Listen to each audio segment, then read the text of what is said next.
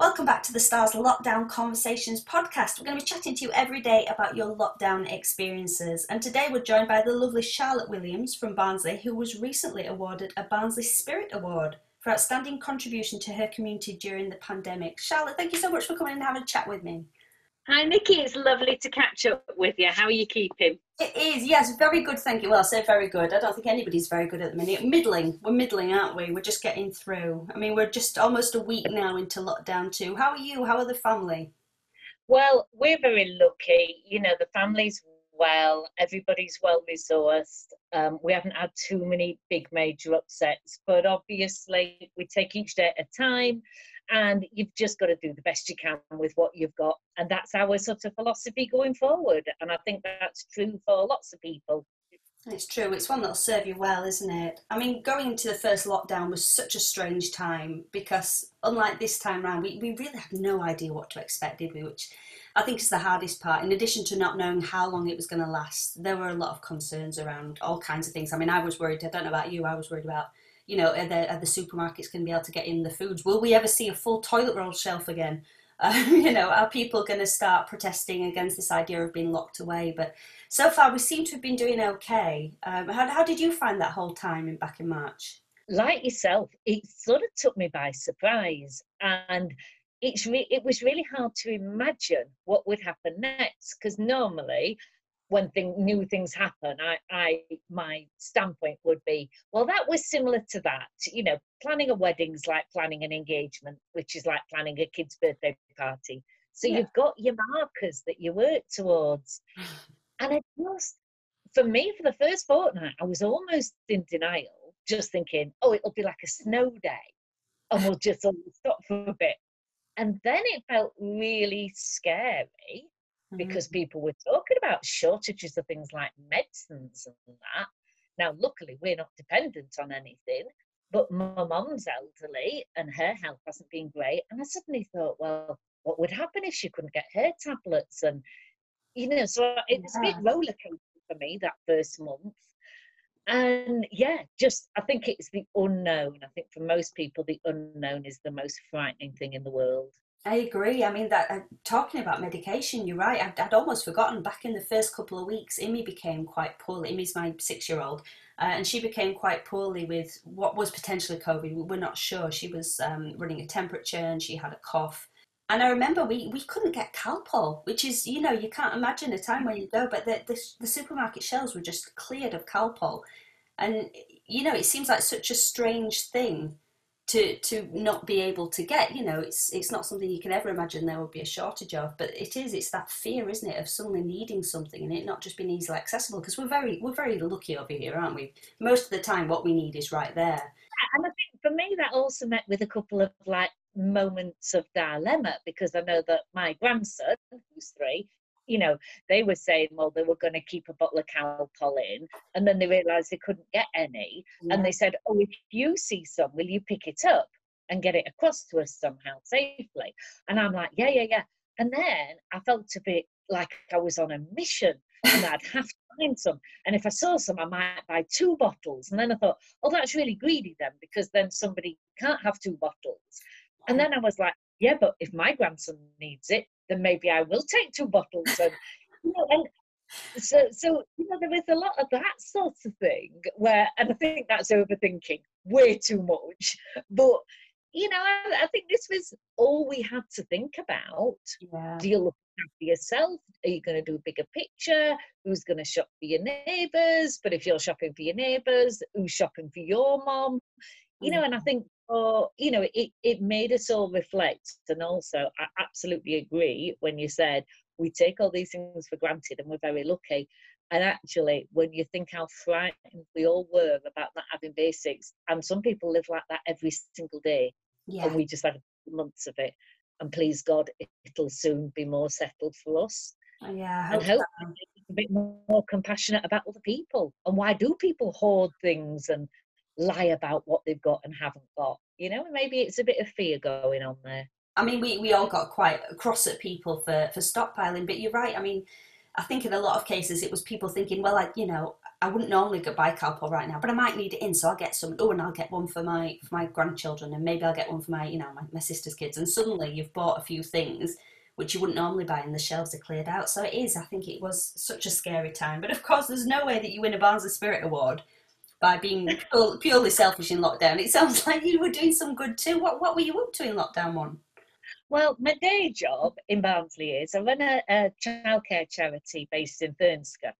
And obviously, in the first lockdown, we, we sort of immediately just shut as the schools did. Um, and, and that was strange in itself. We were there one day and being told to, like, you know, we knew that this terrible illness was coming. And we were told to sort of prepare and, and clean down and get, get the rooms ready because, you know, children would still need childcare. And then literally, oh, every time I switched on my computer, there was a new instruction saying, well, maybe you won't stay open, or maybe you should stay open, or maybe you shouldn't stay open. So we had, you know, sort of 48 hours where they said, you know, where it was all a bit uncertain. And then we shut very quickly, yeah. literally went in, and within two hours had a message, everybody shuts. Wow. And again, that's a bit weird. So um, we decided that we really needed to keep connected with all our our families because it's all like us being frightened and just shutting and going home but you know we we have a we have a great relationship with our family we've got nearly 100 families on the books and much as we were scared they're scared as well yeah so you know we immediately sort of kicked into action so to speak and I just thought well we'd just take contact details home and and that sort of thing. And I wasn't really sure what to do to start with. So I thought, well, we just ring round people and see how they are. Because, you know, I was still working. I might have been working from home, but there was no reason that I shouldn't, you know, find some something valuable to do. And I thought, well, I'm just going to people. So I sort of made it a bit of a thing that at least once a week, if not once a fortnight, I'd ring everybody and just say, hi, how are you? Anything worrying about you? you know anything we can do to help because people weren't sure then about you know how to get medicines and what would happen with the benefits and you know any range of things and we were all learning and I didn't always have the answer, but sometimes you would know a little bit, or sometimes you could just talk somebody through. So yeah. it was actually really interesting talking to people because most people just wanted somebody to talk to. You know, it wasn't big stuff, and they'd just say, "Oh, I've been stuck in the house three weeks now with the kids."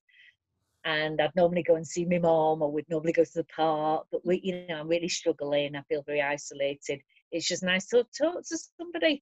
So, you know, we weren't we weren't inventing a vaccine, you know, anything important like that. But we were mm. keeping in touch, and then you know, trying to do little things. So, you know, a couple of times we'd send out a little parcel to each child and it'd have a booking and some activity sheets. And luckily, I've got a great friend who runs a, a charity that distributes children's books. So he let me have loads of books. And so we could send a little parcel out to each child. And that had a massive impact. Loads of people were messaging in saying, that was really important.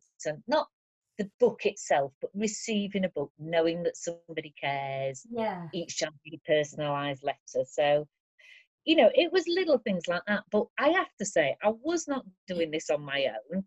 You know, I couldn't do these things without other people that I worked with, like my friend who runs Reread at Doncaster, um, the Salvation Army, the schools that I work with. So it's not really an award for me at all by any stretch of the imagination. It's about recognising that people in Thurnscoe all pulled together and we hopefully made people's lives a little bit less stressful at a really difficult time. Which is exactly what it's about. I mean, this pandemic, if nothing else, it really seems to have reignited that sense of community, which is, is so lovely. You know, we hear people, um, maybe a couple of generations above myself, talking about, you know, how things like their parents would talk about war times and how it banded people together. And we've never really had anything since those times that has, in the same way, forced us as a country to pull together. And that seems to have done this. I, I only hope that once it's all over, we'll we'll keep those those roots. You know that we'll keep shopping local and supporting independence and, and keep in touch with our neighbours and just those little things that we've acquired. Yeah, I, I really hope we hang on to them. Um, and going into lockdown two, so obviously you were very busy in lockdown one. Uh, lockdown two is looking to be shorter, mercifully, we hope so. um, four weeks. Are you are you planning to sort of do any of the things you were doing the first time around? Are you still keeping in touch with people? Well, what we decided to do, I mean, we're still open because we're childcare. We're still allowed to be open, and quite a lot of our family, uh, our services are for parents who are going out to work, so they, their children are in school and they need us to look after their children after school. Right. So, you know, and a lot of people are still working because often if you're working from home, you still need your children looking after because I think working from home is actually really hard. And I think we need to, you know, shout out for the parents. And I know you've done it. You're looking after your child while you're working. So we are still open, but sort of since the very start of the pandemic, we've always kept an eye on what the people need. So to start with, they needed contact, they needed activity packs and that. As things have opened up, they've needed different things. So we've got families who have been put onto either shorter hour working or furlough or things that have impacted on their family income. You know, so we're not talking people on long term benefits, we're talking people that, you know, people yeah. who are working but just very limited. So mm. we've been trying to support them with sort of, um, well, we call them holiday hampers or food hampers. It's not food parcels. We're not we're not a food bank. There are food banks and they do great work, and we can refer on there if necessary. But sometimes we'll just give out a little pack that's maybe got some pasta in and a few tins and that, just to help out, just to make up that little bit of a shortfall. Let people know that we still care. Let people know that's out there. But everybody needs something slightly different. Yeah. So some people would need something like that. Other people need a bit of um, moral support and guidance about, oh, do you know about any jobs going? Do you understand how I get into the benefit system? So then we can refer on to people that can help them with that. So we try not to take a one size fits all approach. Yeah. So we're doing our day work, looking after the kids. But for the families that need a little bit of extra help, uh, just trying to be very personalized. And I think that's come through in this pandemic more than anything that you can have big projects that look after lots of people. So, you know, obviously the uh, free school meal vouchers throughout the holidays are fantastic for people on free school meals. So we have those great big national projects. But sometimes it's the little local projects, just helping out here or just helping there. So one of my colleagues um, works for something called Big Local Thurnscoe, and they're just giving out little tiny grants of just a couple of hundred pounds to help people set up new little businesses.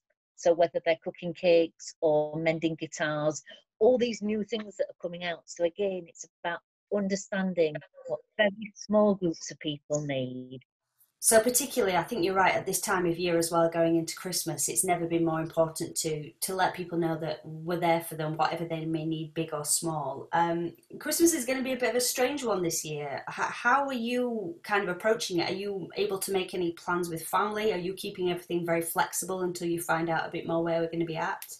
Well, from a personal point of view, I am. I, I can't really think that far ahead. I've sort of got a few ideas about, well, if we're allowed to do this and if we're allowed to do that. But, for my own personal well being, I have to set myself up for we're probably not going to see anyone. And then if we do, it'll be better. Yes. For me, the idea that we would cancel Christmas on Christmas Eve because we're not allowed to see each other would be devastating. Mm. So, big girl pants on and just say, you know, at some point we will all get together. It may not be the 25th of December, but we we're a big family, so we've traditionally not always met on the 25th of December. So mm. you know we need to do that. It's a bit trickier at work because we do lots of things like Santa comes and visits and you know things like that, and and that isn't able to happen. No. So we're having to be a little bit creative. So we've been on the hotline to Santa, and hopefully I'll be making a video for the children out in Thurnscoe where I work know he's really busy, but I think he's going to squeeze us in. I'm sure he will, and I hope it is such a wonderful Christmas uh, for you, for your family, and for everybody, and that we just hang in there until 2021. I'm sure things are going to be looking much brighter soon. Charlotte, thank you so, so much. Oh, Nikki, it's been a pleasure talking to you, and I hope you and your family and those that are close to you stay safe. And, you know, this won't happen forever. We're going to get back. And hopefully, like you say, remember all the great lessons that we've learned. the things that we've missed are the things that are most important, and that's family and friends. Absolutely. Charlotte, thank you so much. Uh, look after yourself, Nikki. You too.